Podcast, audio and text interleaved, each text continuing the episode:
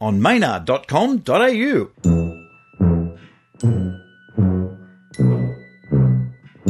Hey, you! I'm Tim, that's Maynard. Hello. It's Bunga Bunga! With Tim Ferguson and. me, Maynard.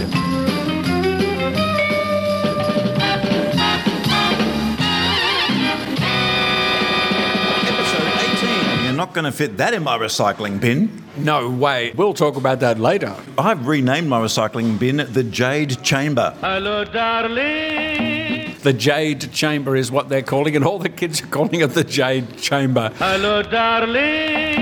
And it sounds dirty, and it is. We're coming to you live from the Frou Frou Cafe live to SD card as we Bunga Bunga 18 breaks across the plains of Australia, across the wet moped seats of Australia. And it's happening. Tim, what have you been up to? We always like to start with a bit of Tim, a bit of DAS news. What's been going on? Well, the Doug Anthony All Stars did a very enjoyable gig in Perth on the weekend. We just flew over, did one gig, turned around and came back. It was kind of a strike quick, get in, swear a bit, shout a bit, throw a bit of beer around and jump on the plane and leave just to see if that works as a way to win friends. It doesn't work. Was it a private party for Lang Hancock or one of his relations? It was a private party, and there were people who were billionaires in the room. Everyone in Perth is a billionaire. It's hard to mm. know who's the rich one. You've met a lot of rich people, all the Packers, all that sort of thing. How were the Perth billionaires? Any sort of difference in them, or were they a bit more earthy? They're a bit more earthy. They were very chatty for some reason. They kept running off to the bathroom and then came running back, and they were all very chatty. Ah. They were 90s millionaires. They were 90s millionaires. But, you know, very warm, very self effacing, very earthy kind of billionaires. Did they invite you to have lunch at Subiaco, anything like that? No, we didn't get invited to do anything apart from please leave. That was, that was the only invitation we received. How did McDermott get on with the rich folk? He would be ideologically opposed to them on some level, I imagine, where Flacco would just be like, "Eh," as well. Well, in fact, one of the security guards did say that he's Mr. Community. Good heavens. Seriously, I know, Mr. Community. We finished the gig and he's still glad handing all these multi, multi, multis. The security guard said, Look at that, Mr. Community. And he wasn't being sarcastic. Wow. It was more disparaging of me and Paul Livingston and Cameron P. Mellor for not glad handing people. Now, when you do a private gig, do you do a signing afterwards anyway? We did sign things. Wow. We did meet lots of people. I met parents of a young boy who uh, has spina bifida, so that was good. To catch up with them, give them a bit of a boost, you know, pump up the tyres a little, have a bit of a chat, exchange tips on how to get by. I'd like to have a bit of a shout out to a few people that I've met during this week. First of all, uh, Nicole Rogerson from Autism Awareness. I did an interview with her that's going to be up on the Skeptic Zone podcast about various crank cures that for autism that people try and flaunt on her, much like you've had happen with the MS with you. Have you had any crank cures offered to you for your MS lately, Tim? Yeah, I had hookworms offered to me again. Again? Hookworms. Uh, the idea is that you eat or drink or somehow ingest the hookworms and that they go to work and they stop you from demyelinating. This is a very useful tip, particularly for morons. There's also an interview with Tim Ferguson in this month's edition of the Skeptic magazine. That interview I did with you came out. It certainly did. I haven't managed to read that simply because I'm scared. I can't remember what I had. I'd have a lot of coffee before that interview. Also, a big hello to the Sydney podcasters. The meeting with them went well. They asked me how you made a podcast. I told them, and they've all ignored me. And this has helped them out greatly.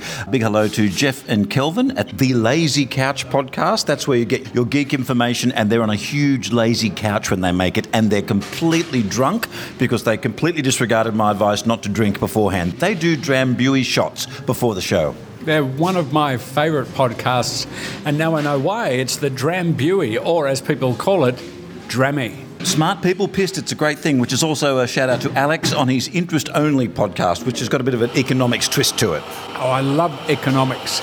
It's just so sexy in a really flat, sleepy way. You've been described in certain circles as a neo Keynesian. Is that true, Tim?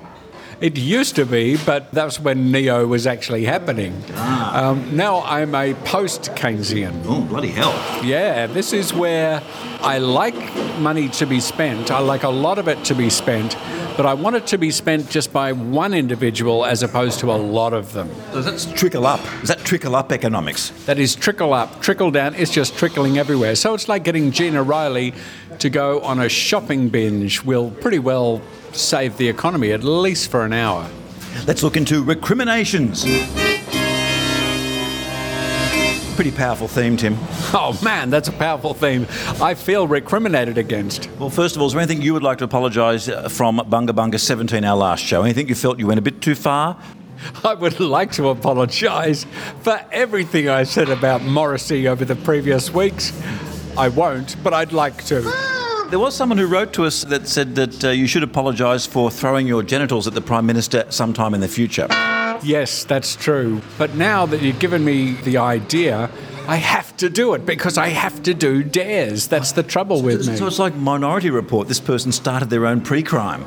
That's right, they've started it, therefore, you could pretty well arrest me for throwing my genitals in his or her direction whenever that Prime Minister is elected. People saying, what was that version of Tainted Love that you played at the end of Bunga Bunga 17, that brass band version? That was a, a German brass band called Tay Ray. That's T A E T A E R A E, doing their version of Tainted Love. They do songs by oh, everybody, REM, the lot.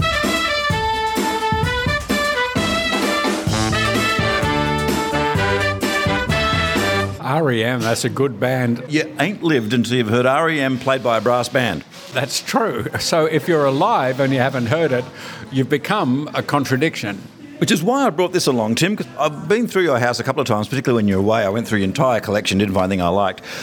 Acid Brass. Jeremy Deller, uh, I think he might have been in the KLF, got together with the Williams Fairey Colliery Band, and they decided to do, this is quite a few years ago, a whole bunch of rave tracks by brass bands. Man, they've got Voodoo Ray. They, Voodoo Ray, yeah. In brass.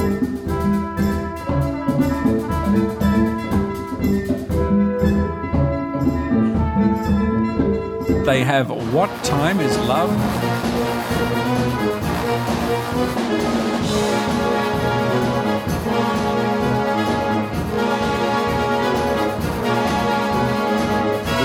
And The Day in the Life, that's a. Uh, uh, uh, uh, uh.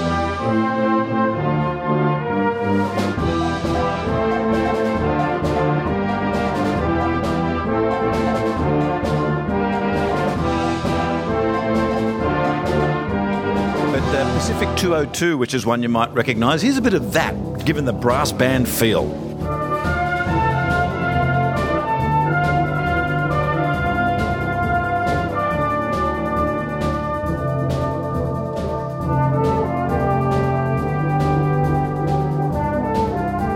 That really kicks. That's good. I could dance to that. If you can find a brass band, play some rave music and just see what happens. Those KLF guys, they are so postmodern, they are post postmodern. Or as we say in the inner city, pomo. They're so pomo. It's been difficult to catch Tim lately because he's working on his big project. I believe it's an architectural project in the city, uh, something like a World Square Tower or something you're working on. Is that true? Yeah, yeah, it's really been hard to bring it down, but I'm finding there are various options out there beyond using string. Can we say that there is um, some sort of creative thing? What form will this creative thing take? There is, it's a cinematograph, Maynard. A cinematograph for the young people um, uh, with a comic sensibility and a romantic edge involving a lot of cars, a lot of drinking, a lot of cows, and a few granules of truth that will inspire mirth amongst the young people. Have you thought of just releasing it as one of those clicker things that you put over your eyes and click it through as a slideshow? It might be cheaper. What's that called again? What was that called? The Viewmaster is what we're thinking of. Whoa! I think I had one for Land of the Giants as well, which was a top show.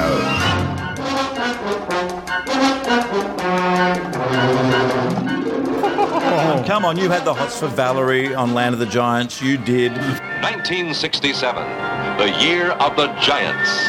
The newest concept in incredible entertainment. Seven people on the threshold of a strange and terrifying adventure. into a space warp caused by cosmic photon mass. And out into another world. A world beyond any conceivable nightmare. Yeah, when Tim makes that noise, you know he's stalling for time because he secretly did. But right now, let's open the crank mail. Crank mail, crank mail, crank mail.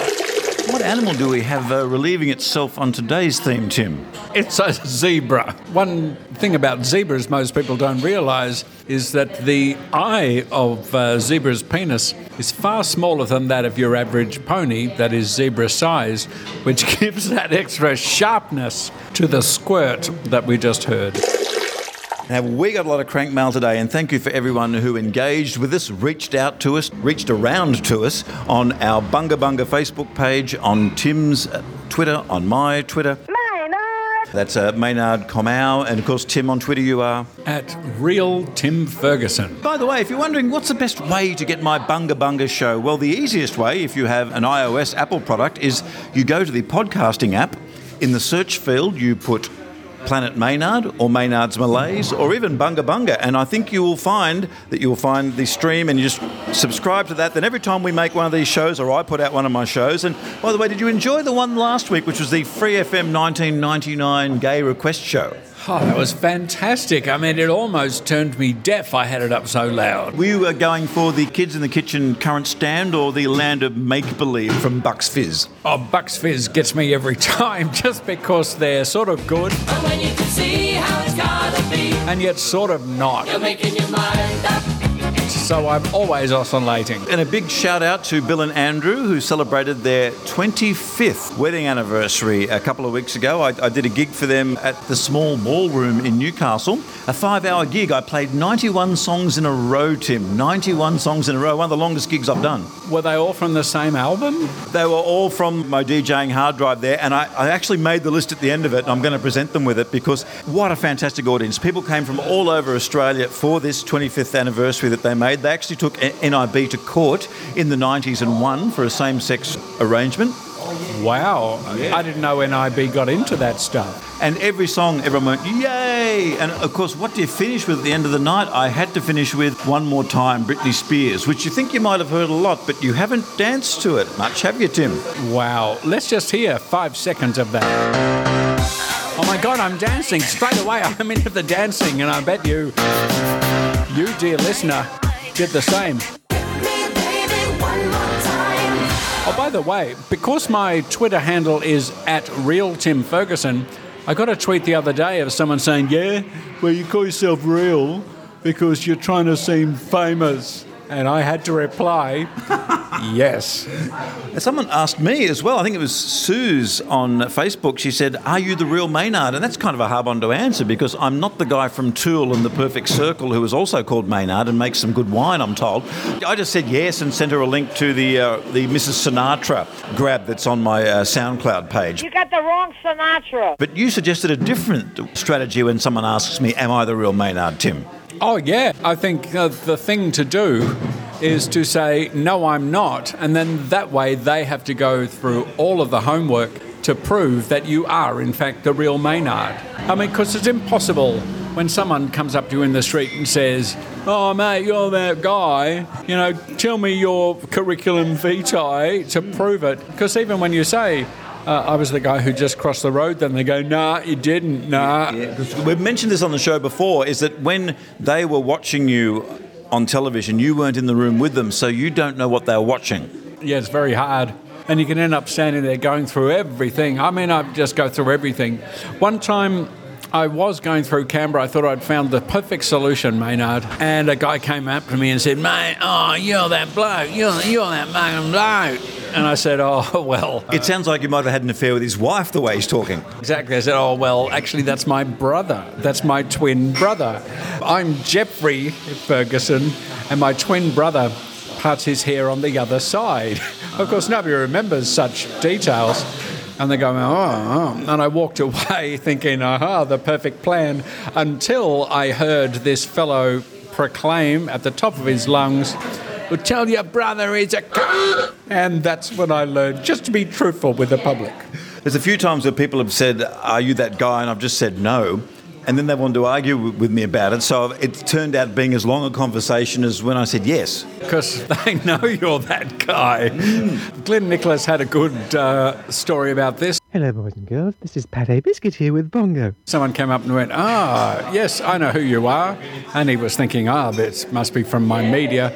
But no, it's just you're that guy I went to primary school with. Far less exciting. Tim, I was watching a show called The Science of Stupid the other day, and we were talking about wheelchair dancing on the last show, and there were some very good examples of people who are in wheelchairs usually, or people who more likely aren't in wheelchairs usually, trying to do wheelchair dancing and examining the, the angle that once you go past dancing in the wheelchair, you're heading for the ground. Yeah, there is that kind of spot that David Byrne sang about. And there is that moment where you know, unless you lean forward, this is it. You're going to be smacking the ground. More crank mail here. Claire writes, and this is quite a serious one for someone who's a post neo Keynesian. She writes, How would you solve the Greek financial crisis, Tim Ferguson? Oh, it's very simple. The Greek financial crisis is more one of the populace than it is about the people with their hands on the levers of the Greek economy. So, You agree with the referendum to have the whole population vote? oh, yeah, they can do whatever they like. it doesn't matter. It's not going to fix anything because Greek people like living the great life, taking it easy, going out on the boat, catching a poisoned fish from the Bosphorus. All you could do is send in the Germans. Send in the Germans. They were there before. Well, well, no, technically, the Italians were there first, didn't quite get it right, got the Albanians involved, and then the Germans came in. Well, that's absolutely true. We were talking about that before. But the Germans were the ones who really came in, fixed the economy, checked out the paperwork. There was a slight problem because those Germans were bad people. But you send in the Germans, Angela Merkel will be able to go in there, stomp around and fix the problem. All these people who don't want the IMF to take over because they think the IMF is a bit like a vaccine, that it will give you some sort of disease or numb you, are Although idiots. they do tend to force you to open up your economy so lots of white guys can buy your stuff. Yes, and they're really nice white guys. You meet them, they are charming. There's an answer for you there. Bring, bring in some of the white guys, but be careful which ones. Is that what you're saying, Tim? And one big white girl, which is Angela. And she doesn't use a phone as much as she used to either. That's true. Look, I mean, I think really Greek people would be perfectly happy for a whole bunch of Germans to be running around doing all the work while the Greek people sit back, eat the fish, drink the ouzo in the morning, wash in the olive oil, taken life to its full. Crank mail. Curie Lipkin's right. You've both managed in the cover art for our last show, Bunga Bunga 17, on the page. Have a look at that. You've both managed to perfect the casual what? This old thing look, which of course comes from hours of strategic grooming and winking at our reflections, Tim. Yes, that's true. Well, you and I do spend hours getting our hair looking just tousled enough to be messy, getting our jackets to look just scuffed enough like they're no longer new. Do you know how hard I have to work to be photographed next to Tim Ferguson? It's really hard. I can't just like breeze through it like the other Pauls do in the DAS. I've got to make sure I've got the right. Tim can just turn around and he's right. I've got to get that right angle. We take about six or seven photos every time. That's how it works. Although I'm crying on the inside of my beauty, Maynard. Oliver Yundel writes, Oliver Udall, how would you pronounce that? However you like. It's a foreign name, and we're Australian. We're under no compunction. Oliver Yehudi Mendelin writes, What does Kittler, your cat, do to relax? And I have actually been to feed Kittler a bit when uh, when you were away, and uh, Kittler came out to be fed and, was, and I gave it little bits of chicken on top of the dried food you offered. Well, Oliver Munkhausen, Kittler in his spare time is a cat, so he does nothing. He contributes nothing. He is basically the grease of my Europe. We can tell you that unlike most cats, his favourite channel on Foxtel is not Animal Planet, is in fact Sky News. He loves Sky News. He thinks Kristina Keneally has a lot of important things to say, which she does. And Peter Van Onselen, he thinks is a big lefty. Richo! Graham Richardson, I do have a bone to pick with him because the way he set up the whole telecommunications thing with Foxtel, I thought was a duplication. So you had Optus and Foxtel running cable down the same street. They didn't actually share, they should have got Telecom to run it out and then use the telecom facilities, but that's just my bone to pick. Yeah, funny that he ended up working for Foxtel swings and roundabouts, I guess. That's remarkable.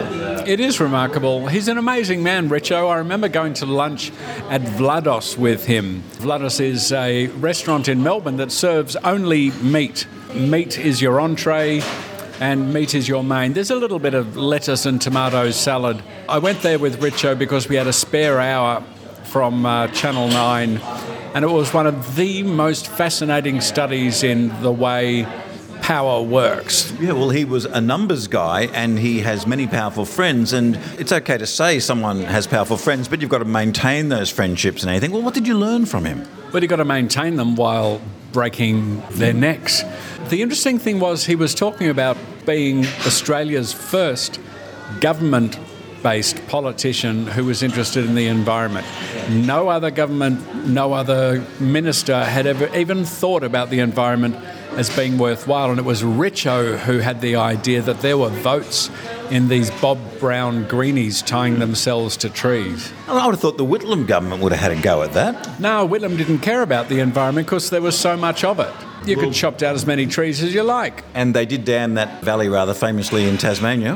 Yeah, yeah, and uh, you know Jim Cairns and Junie Morosi liked going on bushwalks, and they wanted that to continue. But there was no one at the forefront saying we have a real problem, and we will, these resources are finite. Richo was the first one to put on these crappy Adidas sneakers and go with his thick, stodgy legs, go to Tasmania and stand under a tree and proclaim this is in danger. And do you think if Richo was angry with you in an office, that would not be a pleasant place to be? because he wouldn't shout. Richo would just pick the exact things about you that you wouldn't want highlighted in front of others. He's uh, a very, uh, very disciplined man. He's no shouter. He doesn't need to shout. People who have power don't need to exercise it most of the time. Crank mail. Hugh Arundel writes Tim, if you were training the velociraptors in Jurassic World, what tricks would you get them to do, Tim Ferguson? Well, Texas Hold'em poker. Because who's going to argue? You just say, well, that was an ace. Who's going to argue with a velociraptor? Oh, yeah, it was an ace. Yeah, no, it's just I got something in my eye. Belinda Anderson Pierce, so good they named her thrice, writes I don't need advice on what to wear. I have impeccable taste on last show where you, you gave some dating advice on what to wear. Belinda wants none of your advice. yeah. How's single life going, Belinda? I hope it's going really well for you. Don't need fashion advice from people like me and Maynard. Maynard, who wears a British flag jacket. Me, who wears pants. Are you out of your mind? I'm sure what you've been getting away with is just your rampant good looks, because beautiful people look good in pretty well anything. Because we really like to get people excited, I'm going to read from the Goods and Services Tax Act 1999, section 165 55. He's like this all the time, people. It's a non stop party. But listen to this stuff. It's actually quite scary. Because things are a non-stop party, I was reading this at the last Hellfire Club at Q Bar the other night. No one wanted to, it was 11.30 at night, no one wanted to hear. Yeah, but they were happy to walk over you, and that was nice. I said it's section 165-55. Don't you people hear? Yeah, but they were wearing high heels when they did it. I mean, they weren't mm. interested in hearing mm. anything but your squeal. I think you must have had a drink at the Q Bar sometime in its 22 years history. It's, it's shut now, and uh, they're moving Hellfire across the road to the old midnight shift. I was always at the Q bar, mainly just to have a nice conversation with someone who had an apple in their mouth. And they had the smelliest men's toilets in Sydney, other than Club 77 in William Street. That was the only toilet that I've found to be worse. There are always toilets for men who don't smell, but who wants to go to a party with those? The Tax Act 1999, section 165 55. This is from M. Dawson. He sent me this email about this act, and I think this act is specifically devised so that it can undo no matter what anyone tries to do to outsmart the tax system. Get this the tax commissioner may disregard any scheme in making declarations.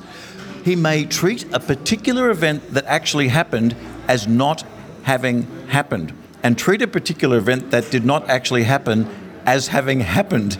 And treat the event as happened at a particular time that he says so and in a particular way that he or she says so. And even treat an event as happening at a different time from the time it actually happened. Read this, section 165 55. Is this Doctor Who? Is, is, am, I- am reading a Mark Gatiss script here? So, say you claim that something didn't happen. The commissioner can say, yes, it did, and it happened at my place at 5 a.m. this morning. Is that right? I think so. People go on about the uh, American Sarbanes Oxley Act, which I know you and I read exclusively, Tim. That was a, a reaction to the Enron crisis, and there was a lot of uh, accountancy things put in place. But this is pretty powerful stuff. This is basically saying that they can say whatever. And you can say, no, it didn't. And they can say, yes, it did. And you can't just keep saying, no, it didn't. It also works the opposite. If you say something did happen, can they say it didn't? Yes, that's right. So this is a pretty powerful, that's section 165-55. You should be able to put this into some contract of yours, Tim, along the line. That's pretty good. Why don't they give parking inspectors this kind of power? It'd save them having to walk all the way in all that rain. They can just pick numbers at random and accuse them of parking in the middle of the road. And you could take the government to the High Court about this, but they could just say, no, you're not really here. Yeah, this is the yes, no, fuck off, come back clause. I think there should be a podcast called the Section 165-55, which is all about Doctor Who. And here's some music to represent that.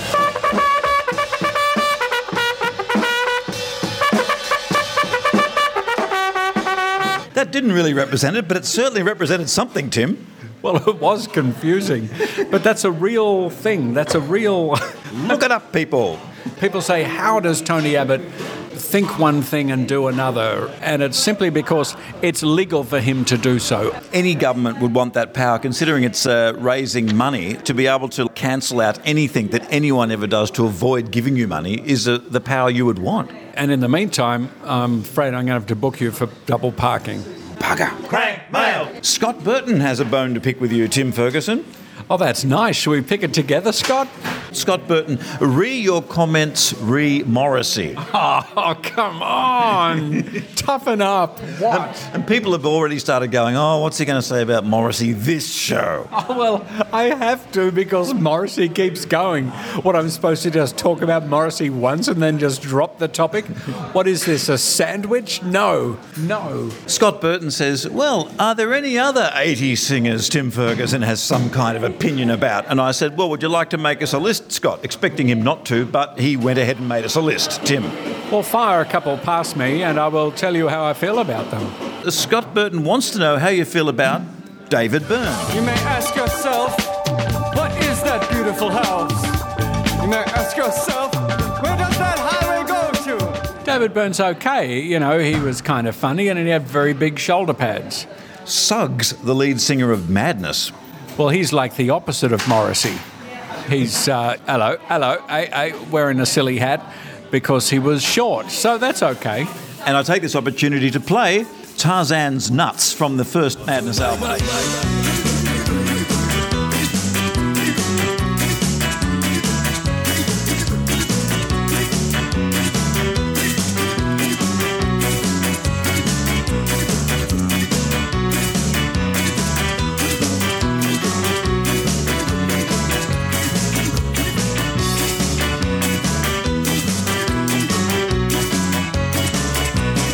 And there he goes. You can imagine Tarzan in that madness hat.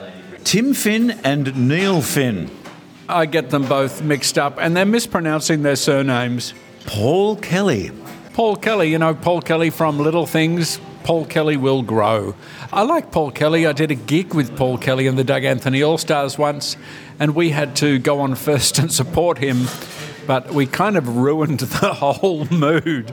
By the time Paul Paul Kelly came on, the crowd was a little bit kind of frisky, a bit nutty, a bit heckly. Paul Kelly, you want to sit back and listen to his lyrics and hear him sing. You don't want to be revved up, throwing stuff at the stage and possibly messing the surface that he has to walk on. Yeah, he's too talented to walk out on stage and say, Hi, I'm Paul, and have the audience scream, Oh, no, you're not. You guys' support for Jo Jo Zep would have been more the right thing to do. Once we supported Joe Camilleri, same thing happened. After that, Joe Camilleri said, I don't think we should do that again because the audience wasn't really kind of ready for music. Well, I reckon Joe Dolce would be a great one for you to support as well. Oh, yeah, what's the matter him, eh? Did you hear that? Whoa, champagne comedy. Robert Forster. Robert Forster, the Go Betweens.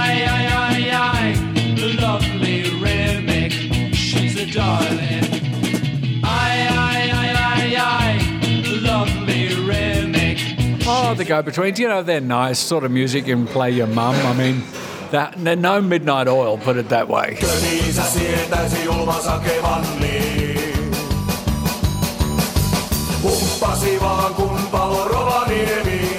People want to know what that sample of uh, ACDC I played last week was. That was three Ukrainian guys with an accordion sitting around a pool playing some ACDC. That's what that was.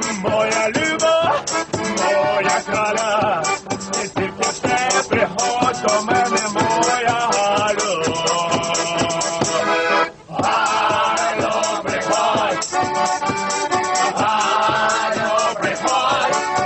just goes to show you can play ACDC with any instrument and it's still going to rock just a little bit. How about, as far as 80s singers go, Kate Ceberano? Hi, this is Kate Ceberano. You're listening to Maynard. I think he's a rather charming lad, but he smells. I love Kate Ceberano. Not only is she beautiful, but she's good looking and talented. Young Boys Are My Weakness. Great track.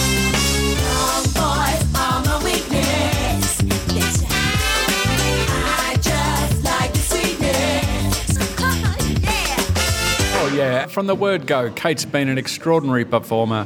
So versatile, smart. She's got a memoir out, which is a great read about the inner guts of rock and roll. Madonna. Madonna, they call her Madge. Everybody's complaining she's going on tour again. The woman's only 50. She's going to live till she's 100. What are people who sing and dance supposed to shoot themselves at the age of 25? Well, yes. But if they don't, why not go another 25? Your favourite Madonna song? Like a prayer. The one I find that gets ignored, in fact, she might even ignore it herself, is I like Hanky Panky. Like hanky panky. Nothing like a good spanky.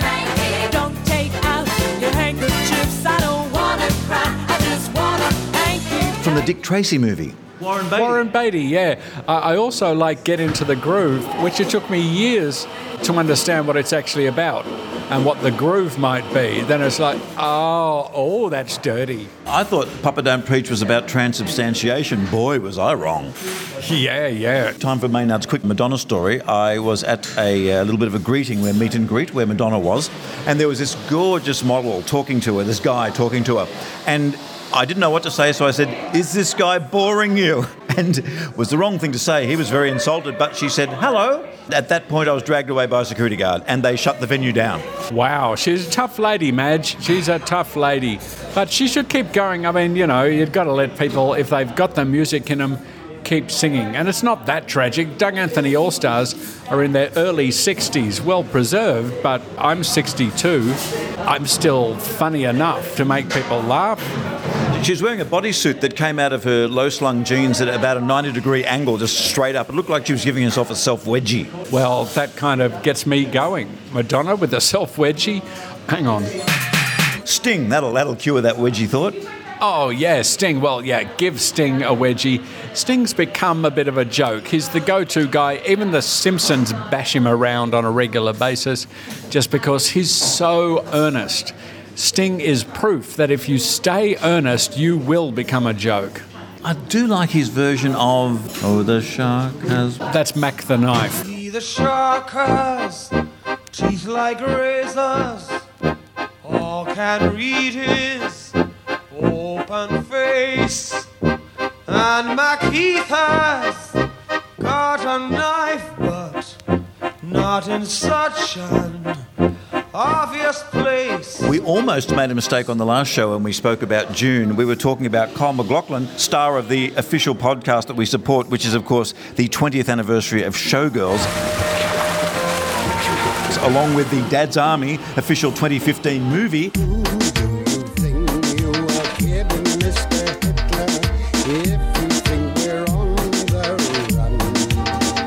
And the International Year of the Doug Anthony All Stars.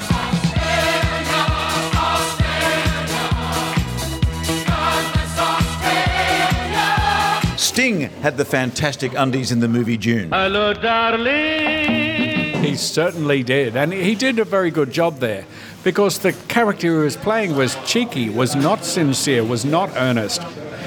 Deborah Harry, what do you think about her singing ability? Oh, she sang? The thing about Deborah Harry is It's a girl singer that starts with B, you know. Tim has a problem with that. Bananarama, Bangles, Blondie. And Deborah, you put me onto this. She is the world's worst dancer ever. There is a clip, and what is the clip? Heart of Glass, maybe? Heart of Glass, where she is.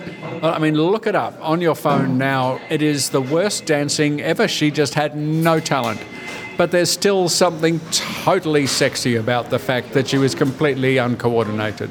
I will counter that. I will counter that. I will give you Deborah Harry performing Call Me in a Scout's uniform on the Muppets.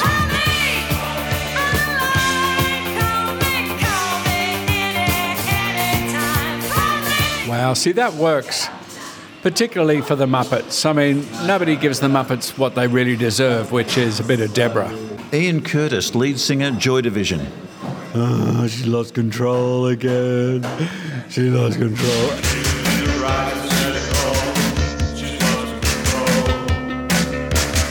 It is much the same as Sting, except just pure earnest misery. I don't care, Ian. I just don't care. She'd lost control. Good. I would if I had to hang around you. I can see some of the anger that you summoned with Morrissey when I mentioned the name Ian Curtis. Oh, yeah, I just don't like this sincerity in music unless it's coming from Whitney Houston. The night before he did the vocals for Love Will Tear Us Apart again, he was allegedly listening to a bit of Frank Sinatra, and that's what he was trying to channel when he did the vocals for that. And then he went and killed himself. So there you go. I suppose we've all learned something. The final one on Scott Burton's list here of 80s singers, which uh, Tim Ferguson will have an overblown opinion about, is Billy Bragg. I really like Billy Bragg. I think he's got so much to offer. I think he. Hang on, what? Oh, Billy Bragg. Uh, no. As, well, no. I cannot abide Billy Bragg. And one of the things I can't abide about him is that having hung around the Doug Anthony All Stars with two other members who are always very big fans of this limp wristed, complaining, whinging, oh, I'm not a socialist because it doesn't rhyme with baked beans, you know, guy, drove me mad. So, out of habit and out of liking seeing their little faces crumple, I have no time for Billy Bragg. So, fuck you, Billy Bragg. I quite like the song he wrote at the anniversary of the Titanic, where he wrote a song about the Titanic sinking from the point of view of the iceberg. Oh, how very droll. That's the thing with socialists. When they do tell jokes, they're jokes that Stalin would approve of. What about sexuality? That was a great pop single.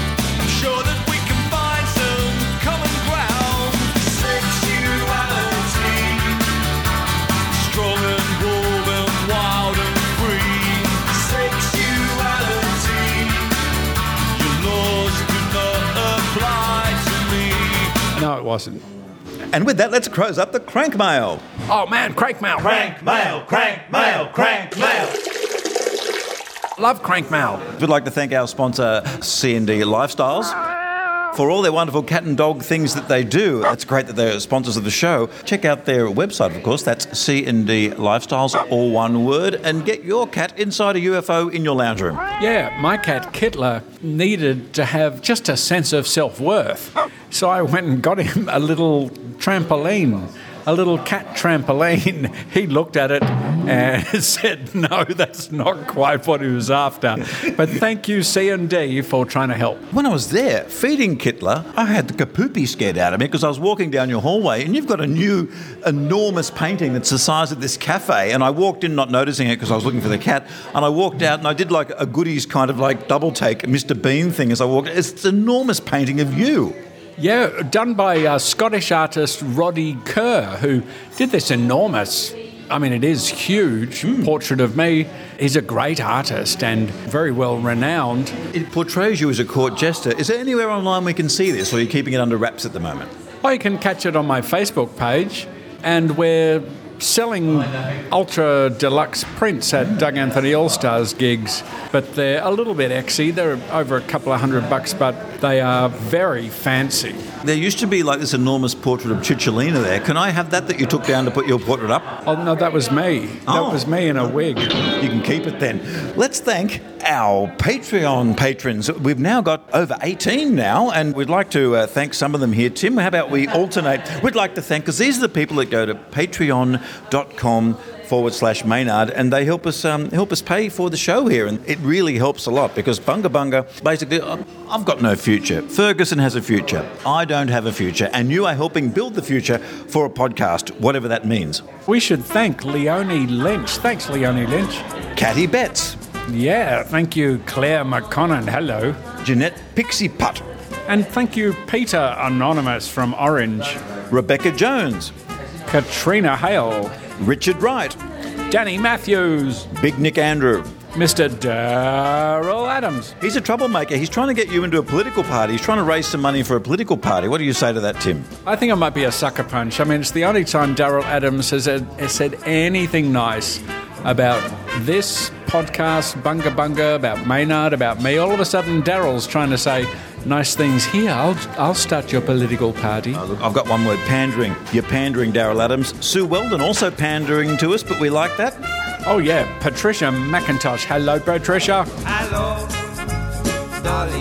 Well, hello, Dolly. Mark O'Brien, Tony Push, And, of course, Christy Shields. She's a rockin' legend. Linley Kissick, and John Carney. Thank you for your uh, support of us. And there's a few people that wish to remain anonymous as well. Your speculation as to who one of these anonymous people might be that's supporting our podcast. Uh, one of them is a highly placed politician in the New South Wales state government. I didn't think there were any. Well, they're reasonably placed. Well, they're placed. And thanks again to our Patreons, of course. Like I said, patreon.com forward slash Maynard. Just a dollar a month would just be appreciated. It would be great. because it can be spent on supporting a coffee habit with Frou Frou and just helping make the whole thing worthwhile. Let's place Tim Ferguson right now in history as it's time for Tim's historical hypothetical. Oh, I can't wait. I don't know what's going to happen. I never know with a hypothetical. Bring it on. The year is 1928. Ah, it's a hypothetical. You are Fleming, Alexander Fleming. Ah, who's that? You go into your lab, it's 1928, and uh, you're going into your lab. Your, your lab's often a jumble, and you've got a few petri dishes you've been doing a few experiments on, and you, you're just doing a bit of, bit of a clean-up. Things are a bit messy in there. Your, your lab's a bit of a jumble. You're straightening up a pile of petri dishes one morning where you'd been growing some bacteria which had piled up on the sink. You open up each one and you examine it before tossing it into the cleaning solution. And just as you're about to toss one of them into the cleaning solution, one of them makes you stop and say, That's funny. There's mould growing on one of these dishes. Fleming, Alexander Fleming, what do you do? Well, I use this information to commence what could only be described as the greatest hoodwinking of the entire planet by suggesting that by growing this particular, well, let's call it what it is, penicillin, that I will somehow cause healing in the world.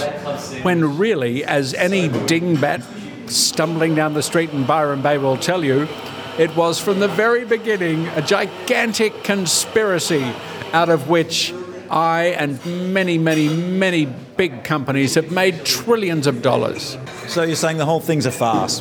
Oh, from the very beginning, the whole idea that you could give people a vaccine and somehow cure them was already bumpkin. I mean, I know that since 1928, the life expectancy of uh, most people on the planet has doubled, but that's simply because of the hair care products. So you're suggesting that the action of Penicillium notatum is completely placebo, Tim? Oh, completely placebo. It's not really working. Anybody who's ever had an antibiotic will be able to tell you it didn't work. Yes, I got better in inverted commas, but what does that mean? Did you actually become a better person? I don't think so. You're right. What can that mean? That's Tim's historical hypothetical, where you learn something, maybe not. Just one last word. and by the way, please vaccinate if you're going to be coughing over newborns.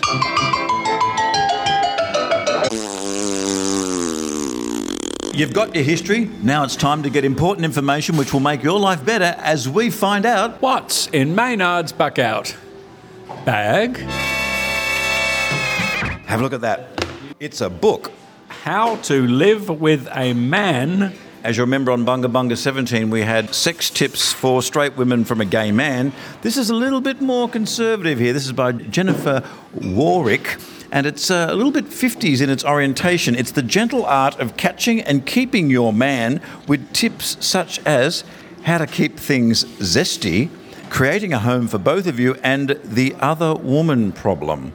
How to keep a man, how to live with a man. Oh, it's great. It's got joint household expenses. It's a whole list, and you get to work out who spends the most. I, Of course, you as, as a married man with the, the wonderful Stephanie there, do you think this is a book she would even need to glance at?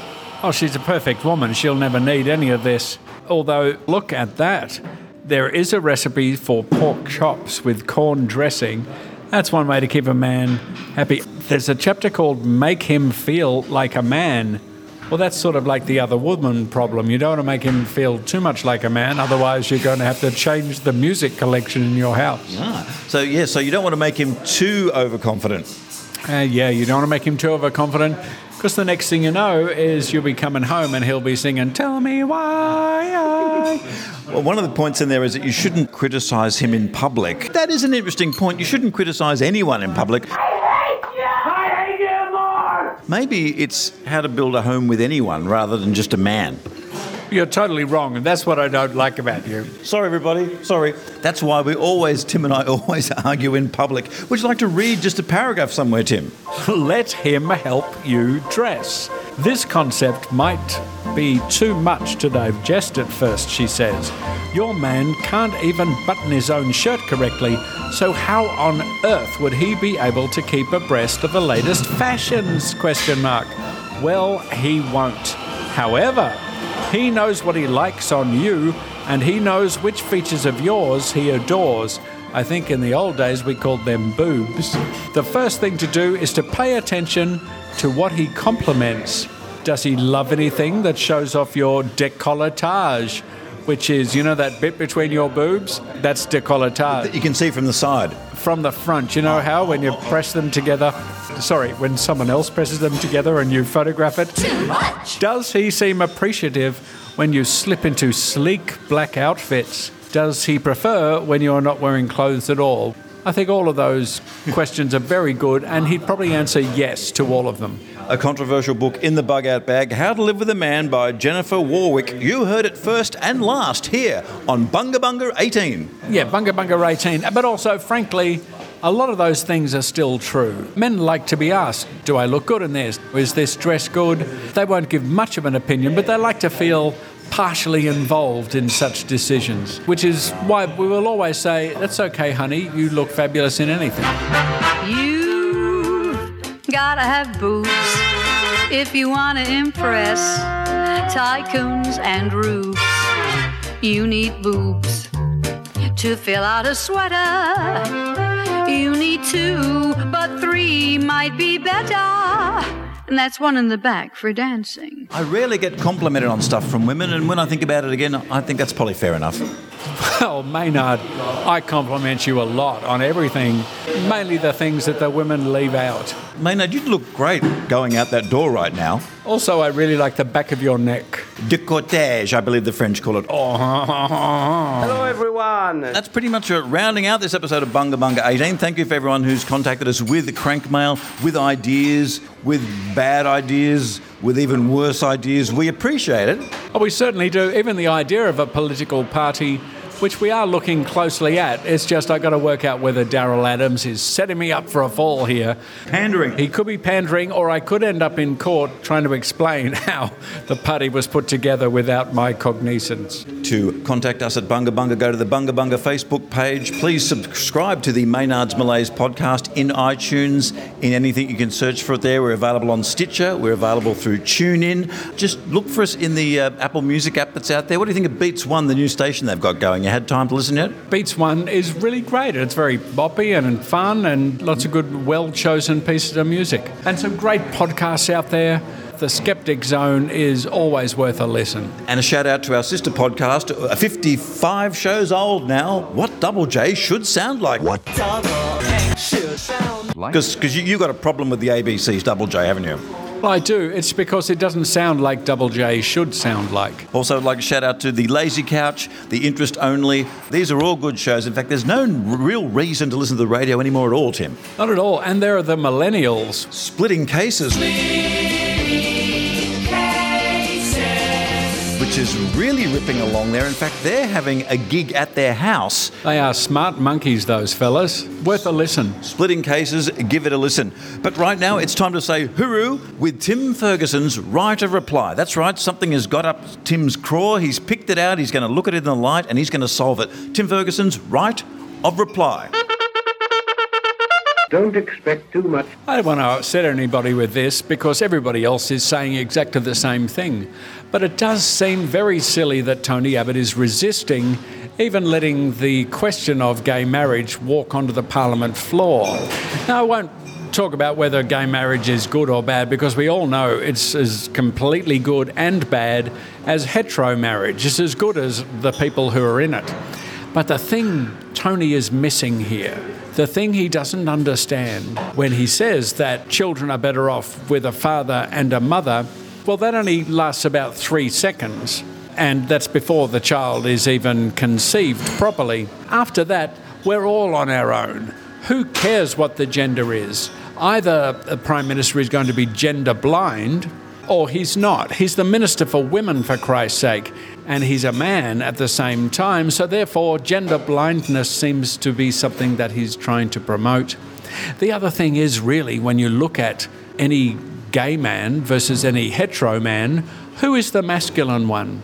Hetero men prefer to have sex with pretty girls with their lovely soft skin and their high voices, and they wear those pink frilly dresses, and they have lovely long curly hair, and they stroke their faces so gently, and they call them things like, You're my beautiful darling, you're so special. Whereas you find your gay man likes to have sex with men. So, who is the more masculine here? Because the hetero men are starting to sound pretty girly, whereas the gay men are starting to sound much tougher. Tony, get your act together, just let it happen. You'll go down in history without going down. Just let everybody else go down on whoever they wish. Give me some men who are stout-hearted men who would fight for the right they adore. That's Tim Ferguson's right of reply to a question that no one asked. They didn't want to even hear the question. Well, they specifically didn't want to hear from you. no, they don't want to hear what I'm putting down. Don't expect too much. But that question of hetero men and gay men, who is the effeminate one, I'm putting it to you. It's the one who can only sleep with girls. This has been Bunga Bunga 18 coming at you in your ears around the town as you wander about there, Tim. And a special message for anyone who might be on a bus at the moment. Yeah, just press your buttocks against the bus chair and just feel the buzz. Just let it vibrate all the way through you. Ooh, yeah. Men, men, men, men. This has been Bunga Bunga 18. I've been Maynard.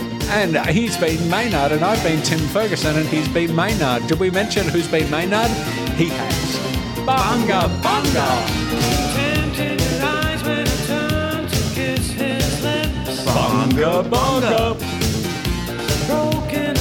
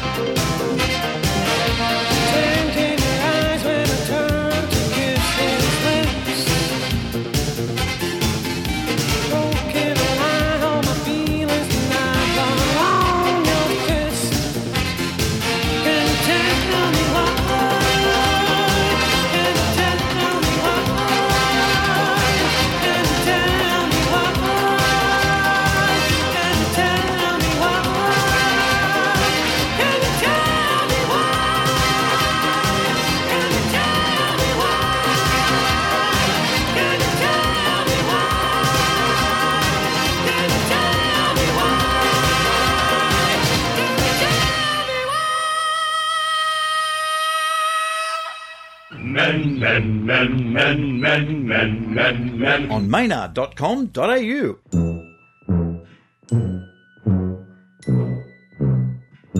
Hey, you!